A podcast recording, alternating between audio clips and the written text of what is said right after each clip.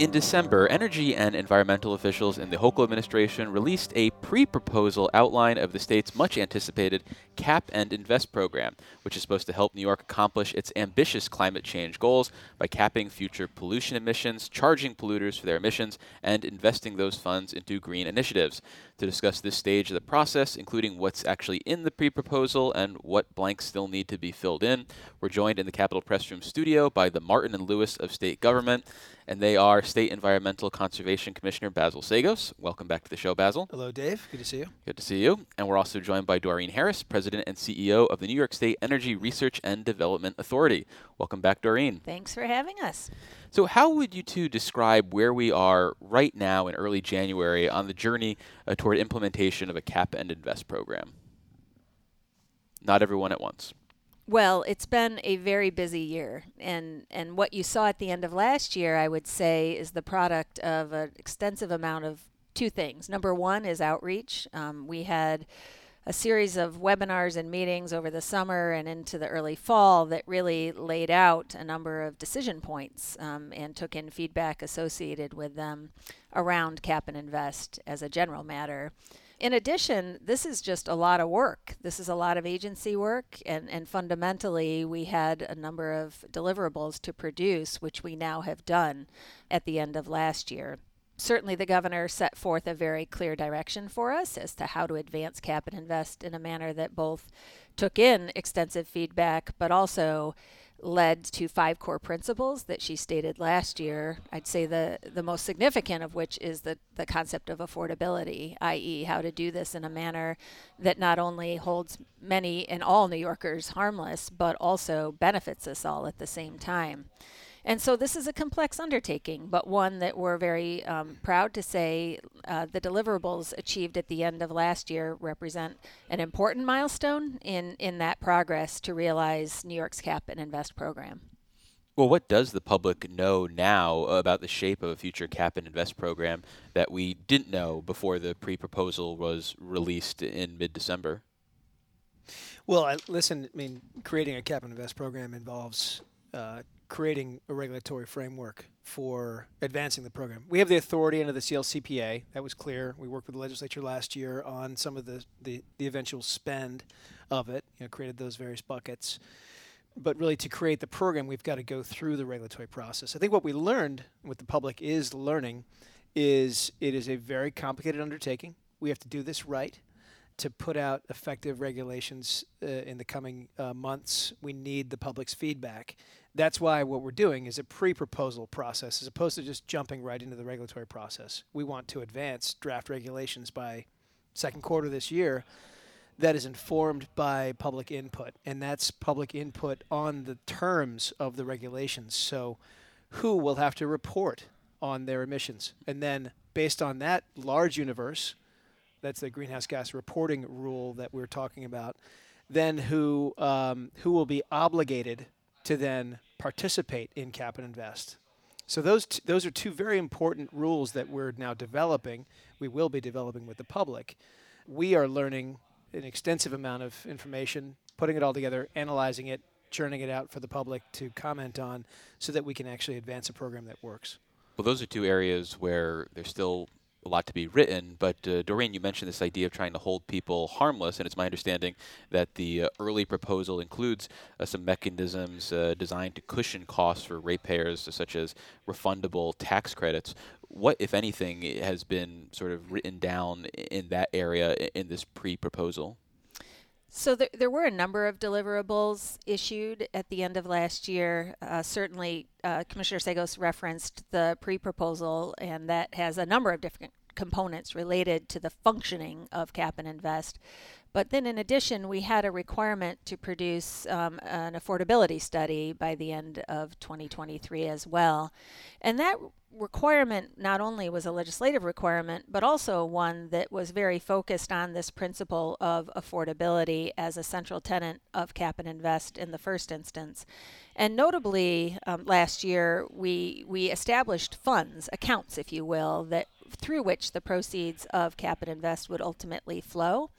And one of them was the Consumer Climate Action Account, and that's really um, the focus of this affordability study, which is looking at actually how how does one put money back in the pockets of new yorkers through this 30% provision that was part of this um, account uh, fundamentally, it's a harder task than you would think it is um, to reach every single New Yorker in an accessible, I'd say efficient and timely manner.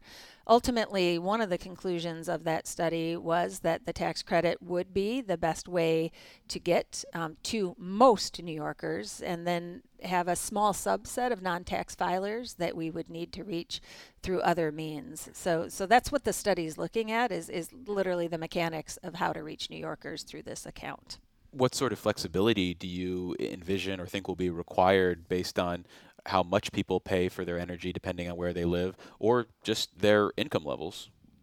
So I'd say that there's a few different ways that, that we can get back funds to New Yorkers. This account is one of them. Um, the the tax credit provisions that we're recommending in that study.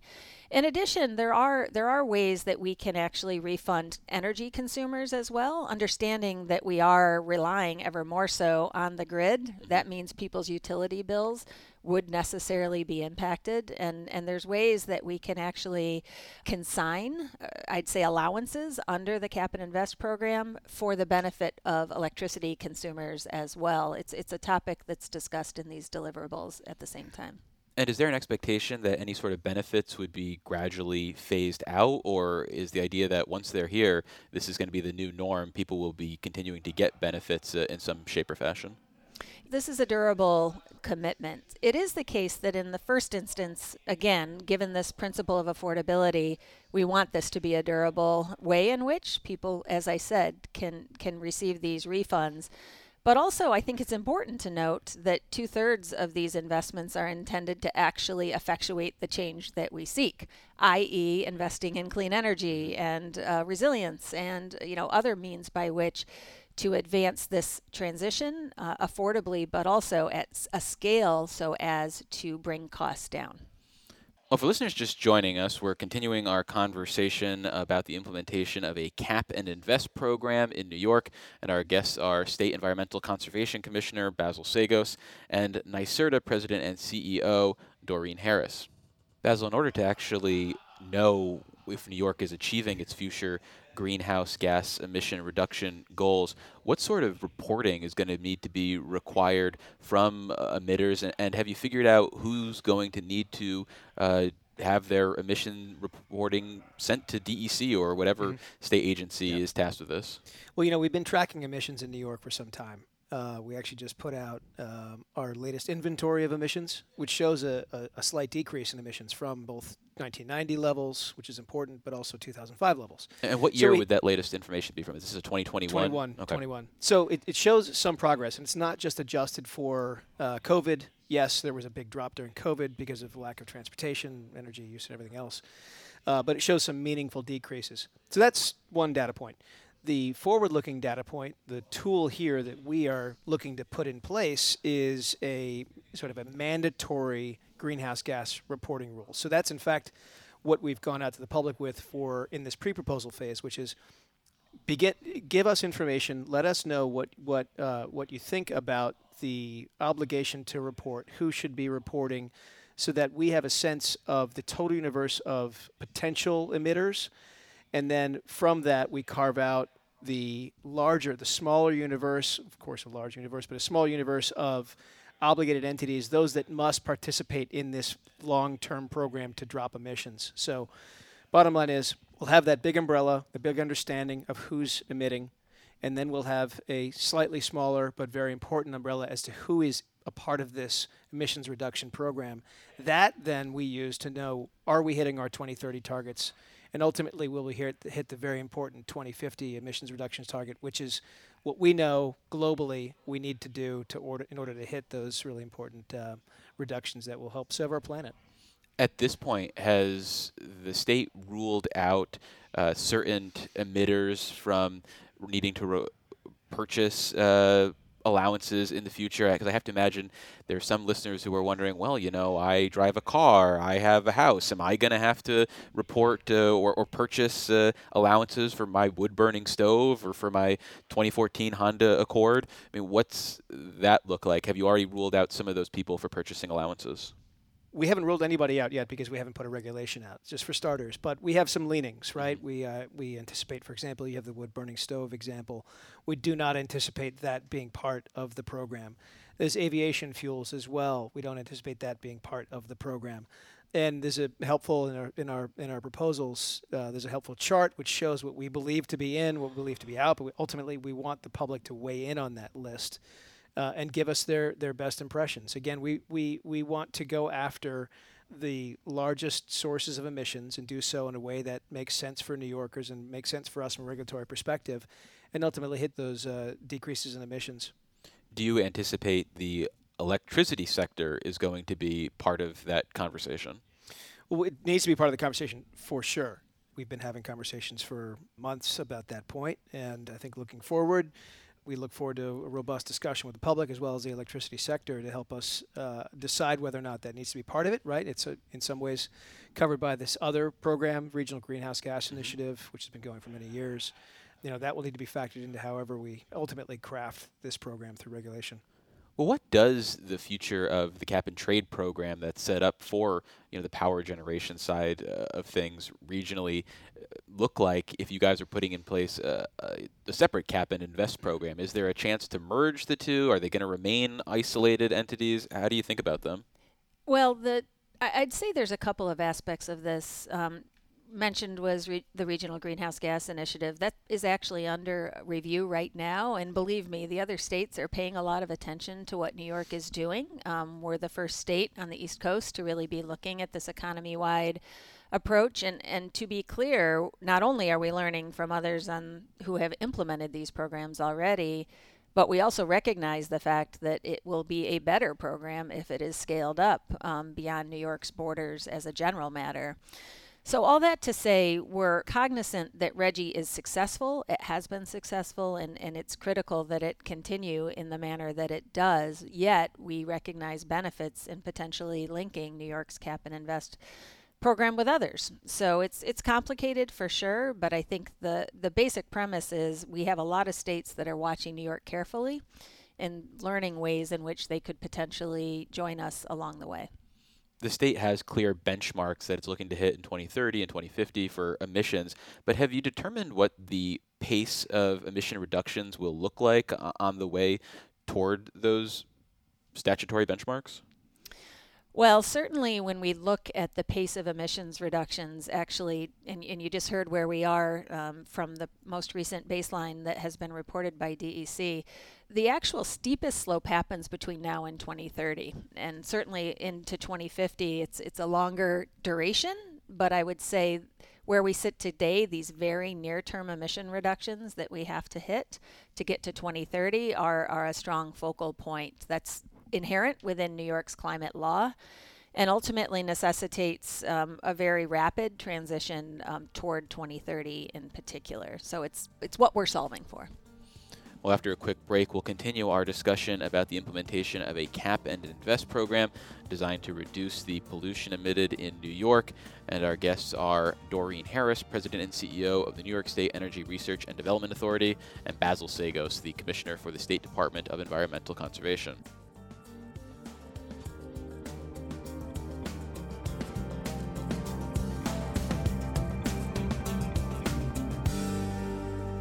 And for more Capitol Press Room content, visit capitolpressroom.org or wherever you download your favorite podcasts.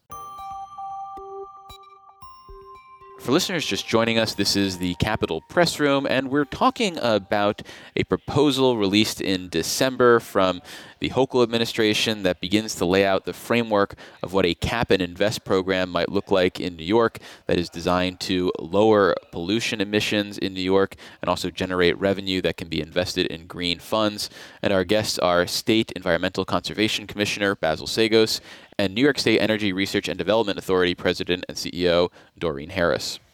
A big focus of the 2019 Climate Leadership and Community Protection Act is this idea of righting some of the wrongs for disadvantaged communities. So, how is the Cap and Invest program focusing uh, on those communities when it comes to regulatory action? And what are some areas where you feel like, you know, let's keep issues affecting disadvantaged communities out of the cap and invest program and let other processes uh, deal with uh, concerns about them?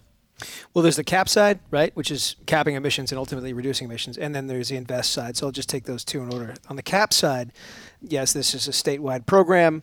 When it comes to emission sources within what, what are called disadvantaged communities, which are this this relatively new term of art, involving a variety of indicators, but ultimately you think of an environmental justice community or an impoverished area is it is a disadvantaged community. So let's say you have emission source there that emission source would not be able to offset its emissions. In other words, purchasing uh, allowances from outside this disadvantaged community in order to increase its own emissions. But even though statewide we see a drop in emissions, you might see spikes in in those in those areas. So that's why we're specifically disallowing what are called offsets, or at least contemplating doing so uh, in this pre-proposal phase. And then on the invest side, uh, of course, the big ticket number is we are going to adhere to the to the 35% investment, 40% ultimately investment uh, uh, ratio of, uh, of where we allocate our benefits, so that you know we are actually reducing emissions in these areas, but also investing back in these areas in order to achieve all of those other co-benefits. Uh, very importantly, quality of life, health benefits, and so on, jobs benefits so that's the cap side and the invest side are both fully in play within the environmental justice community. We actually just issued um, guidance on how to actually account mm-hmm. for that 35 or 40 percent um, objective. It's it is very central to the climate law, but also back to this topic of implementation. How right? What's the mm-hmm. numerator? What's the denominator? What are the eligible s- expenditures? This document is out now for feedback because, of course, we want to get this right. Mm-hmm. Do you anticipate the program will ultimately include a free pass, so to speak, for businesses that the state deems would be hurt by the lower costs of operating, say, in neighboring states? I wouldn't put it that way. Well, of course would, you wouldn't call uh, it. No, I, I would put it this what way. would critics of the program call it? Well, listen, I, I wouldn't call it a free pass because I think what we recognize, what the law recognizes, what other jurisdictions have also recognized is this concept of energy intensive and trade exposed industries. And energy intensive is an industry that has lots of energy use or lots of emissions. Trade exposed is one, of course, that with the controls on emissions – might decide to leave the state and go go elsewhere, and ultimately just take those emissions elsewhere. So we have begun a, um, contemplating how to how to bring these EITEs, energy intensive trade exposed industries, into the fold on this, recognizing that we need to protect certain jobs in New York, certain kinds of uh, industrial activities. How that's structured yet is to be determined in the regulation, but we do anticipate uh, being able to create a pool of allowances that would enable these these businesses to continue in New York and ultimately participate in other emissions reduction strategies through our agency. Well, Doreen, you mentioned the idea of numerators and denominators. So, is there a formula for figuring this stuff out, or does it just go to the highest, uh, you know, campaign contributors? oh, now, now, now. So, so certainly, when you look at the pre-proposal that was issued, there's there's some areas that have brackets around them at this point, um, and and that is really where we need to get in the next number of months. Is we need to fill in those brackets in the draft regulation that was referenced. Uh, it is the case that this is going to be a mathematical exercise at the end of the day, and and really when we determine how we calculate our progress not only toward the Climate Act goals, but the progress in executing on cap and invest, it's, it's going to be very specific as to who's obligated, what the caps are, what the rules are, et cetera. Um, that's where we are today. Um, we've put a very strong framework together and are going to be working to fill in those brackets and, and continue this process well, sticking with calculations, uh, Politico New York's great Marie French reported that NYSERDA is hoping to have modeling information out, out soon that could shape the pricing for uh, the auctions in the program. Um, you know, with the caveat that clearly the info isn't finalized, is there anything that you can tell us, you know, preliminary about the modeling you're looking at and, and what it tells us about, you know, potential fr- price floors or, or ceilings, for example, for these auctions in the future? Yeah, so we'll be running three webinars toward the end of January the 23rd, the 25th, and 26th. The third, on the 26th of January, will cover an analytic framework that we've been working on, and ultimately, in conjunction with that webinar, we'll have a big tome of details for Ms. French to uh, to dig into at her leisure. But But all that to say, what the analysis is, is intending to do is to look at the impacts of these trade offs. That's really what we're talking about here. And when I mention the brackets that need to be filled in, they're reflective of the trade offs. And ultimately, the bigger the cap and invest program gets, um, obviously the the more significant the impacts on consumers could be, but also the greater our progress toward the Climate Act goals. And so, what we will be producing will be analysis that helps everyone better understand the implications of those decision points, i.e., those brackets um, that I, I was referring to. It's going to be important information because ultimately this has been the missing missing component, right? Which is how much of all of this uh, progress is going to be placed on the cap and invest program versus how much of our progress will be made with other policies like our renewable policy, like our transportation policy, et cetera. How much of cap and invest um, we really take on um, relative to the goals. Do you anticipate when you think about costs that there needs to be uh, an off ramp or mechanisms to make changes if it's determined once you're implementing this program that it's either hurting the economy or, or costing New Yorkers too much? Do you have sort of the same flexibility that's built into New York's minimum wage law?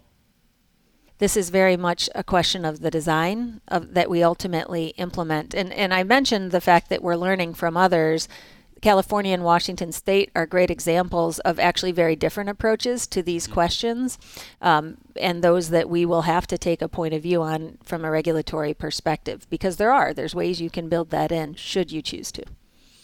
When you think about the overall goal of a cap and invest program, what seems to be the most important outcome? Is it about cutting emissions, or are you primarily focused on generating revenue that can be used for green projects? I mean, if you have to get one over the other, which is the one that you want to be able to trumpet at the end of the day? We recognize that we are in a pretty dire place when it comes to our climate crisis. I mean, this year being probably the hottest, this 2023 being the hottest year ever. We saw the effects of it here in New York, internationally. Uh, we know we've got a problem on our hands, and it's going to last for many, many years. It's going to take us decades to get out of this, assuming we, we all move in the right direction, not just New York, but all states and nations for us, this program, it, designing it the right way, making sure it, it, it has emissions in mind, but adheres to the tenets that the governor laid out last year, those really important tenets. This has to be an affordable program in New York. You know, we've looked at uh, how other states are dealing with this. Some instances where prices have been high and how, what that does to the uh, viability of the program. We've also looked at uh, you know situations where perhaps the program wasn't generating enough revenue, right? And it's not going back into the kinds of programs that will that will drop emissions. So, I mean, what we're trying to do here is is ultimately put New York in the best possible position to hit our legally mandated emissions targets while generating this new economy here in New York, and we think we really can do that through this program in conjunction with many of these other programs that are underway statewide. Grow huge number of jobs, create huge number of revenue in the state and put us in a competitive advantage over other parts of the of the nation slash world. And it is pie in the sky to to say that sounds like it, but that is truly the ambition of the law, to do this in such a way to to lift all communities as well. And it would be, I think, incorrect to say that we're looking at just one thing here.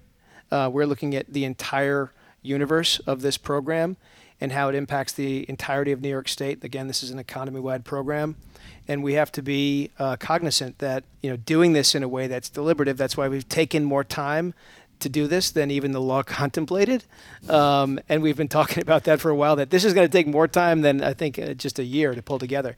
Do it the right way, and ultimately um, have a program that works for New Yorkers, New York businesses, and uh, and ultimately can set a, a model for the country. Well, sticking with that idea of affordability again, the two of you were making the rounds last year arguing that the state should change how it accounts for methane emissions in the future, a change that environmentalists argued would weaken the impact of the state's 2019 climate law, but would make the green transition, you know, less costly. Uh, Commissioner Seggos, you reportedly told uh, kickball superstar Marie French that this proposal is not on the table in, in 2024 what does that mean then for the cost that will be carried by New Yorkers? Do you need to find uh, additional offsets that you would have otherwise been able to uh, avoid if you had made changes uh, last year? Uh, kickball star Marie French is uh, was right to report out that uh, we are not advancing any changes to the accounting methodology. Um, and um, we are going to put forward a program ultimately that we think is going to achieve the balance I was just talking about. But maybe Doreen, you can talk about uh, that analysis moving forward. Yeah, I mean, totally agree. Our focus is on implementing the cap and invest program consistent with with the law that we have and the accounting rules that we have. Uh, the fact that our accounting is different than than certainly national standards or international standards, as the case may be, just means that there are perhaps fewer tools that would actually be made available in the transition itself, meaning that we would rely less on some of the alternative fuels because of the ways in which accounting is is advanced in New York.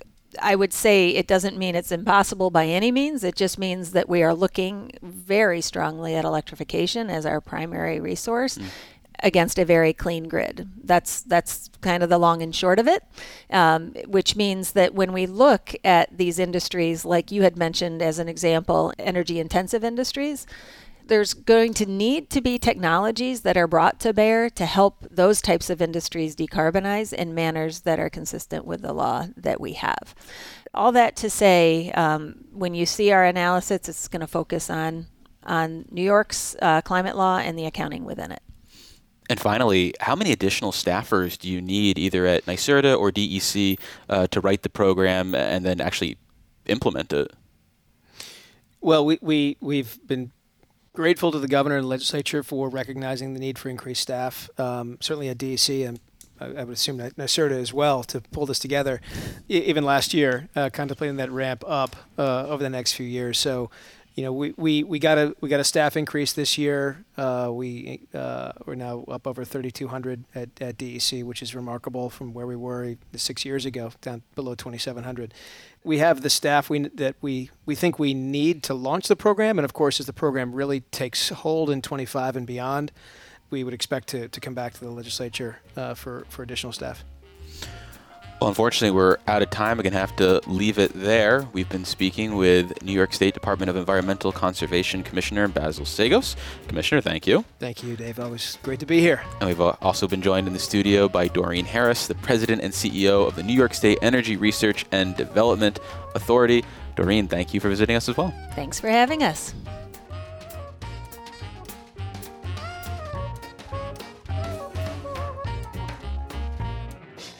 Support for the Capitol Press Room provided by the New York State AFL CIO, a federation of 3,000 unions fighting for working people by keeping New York State union strong. Visit unionstrongny.org for more information.